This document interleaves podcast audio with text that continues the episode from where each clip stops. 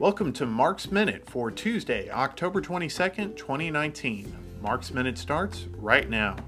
Monday night and Tuesday morning were a bounty of excitement for Star Wars fans around the world as the latest trailer for Star Wars The Rise of Skywalker launched everywhere.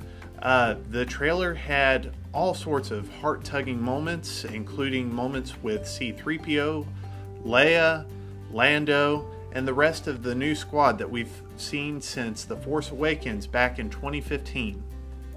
Uh, I cried uh, the three different times that I watched the trailer.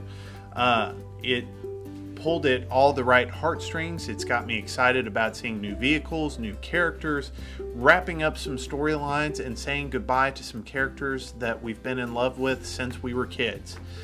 It's shaping up to be a movie that is set up for success.